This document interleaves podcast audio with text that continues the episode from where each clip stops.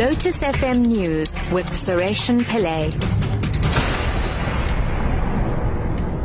It's 2 o'clock. Good afternoon. Justice and Correctional Services Minister Michael Masutha has urged motorists to adhere to the rules of the road. His remarks comes after eight correctional services officials were working at Buffeljagsrivier Correctional Center in Swellendam died in a car crash yesterday.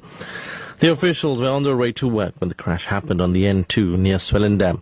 Masutha visited the families of the officials to convey his condolences. Western Cape Correctional Services Commissioner Deliklisla Klaas.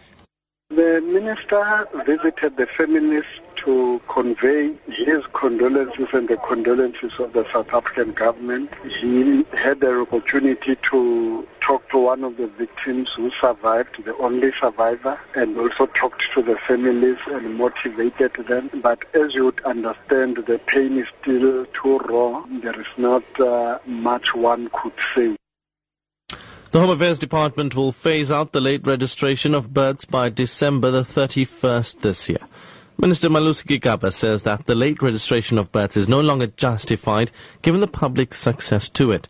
The registration of births currently has 60% compliance rate. The department wants the outstanding 40% to follow suit. Gigaba was briefing the media in Parliament ahead of his budget vote this afternoon. From January 1st, 2016, all births registered after 30 days will have to undergo a rigorous process to prove that the child is really a South African citizen. The process will be designed to ensure that no genuine South African is at risk of losing their citizenship. There have been explosions in a military area in Sudan. They occurred in the city of Omdurman, just across the River Nile from the capital Khartoum. The BBC's Mary Harper reports. People in Omdurman said the explosions were so powerful that houses shook. Flames shot up into the night sky. The Sudanese military said anti-aircraft weapons were used against something resembling a jet or a missile, but it denied that an army base had been targeted. Sudan in the past has accused Israel of bombing its military facilities, including a weapons factory in Khartoum in 2012. Israel has refused to comment on such allegations, but there have been reports that weapons bound for the Palestinian group Hamas are smuggled through Sudan. And finally, there have been mixed reactions of anger and accusations to the outcome of the trial of Bollywood star Salman Khan.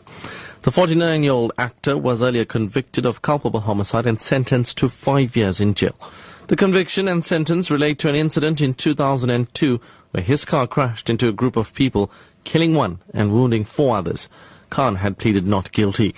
Bollywood actress Amisha Patel who starred alongside Khan in various movies, said he has been unfairly blamed for the incident. He's just being made a scapegoat because he's a celebrity and it's really not fair. He's a very good human being just forgetting to see the larger picture. You know, the amount of good he's done, the amount of money riding on him and they're treating him like a criminal which is just so not right. Top story at 2 o'clock. Justice and Correctional Services Minister Michael Masutha has urged motorists to adhere to the rules of the road. I'm Sareshen Pillay. I'll be back at 3 o'clock.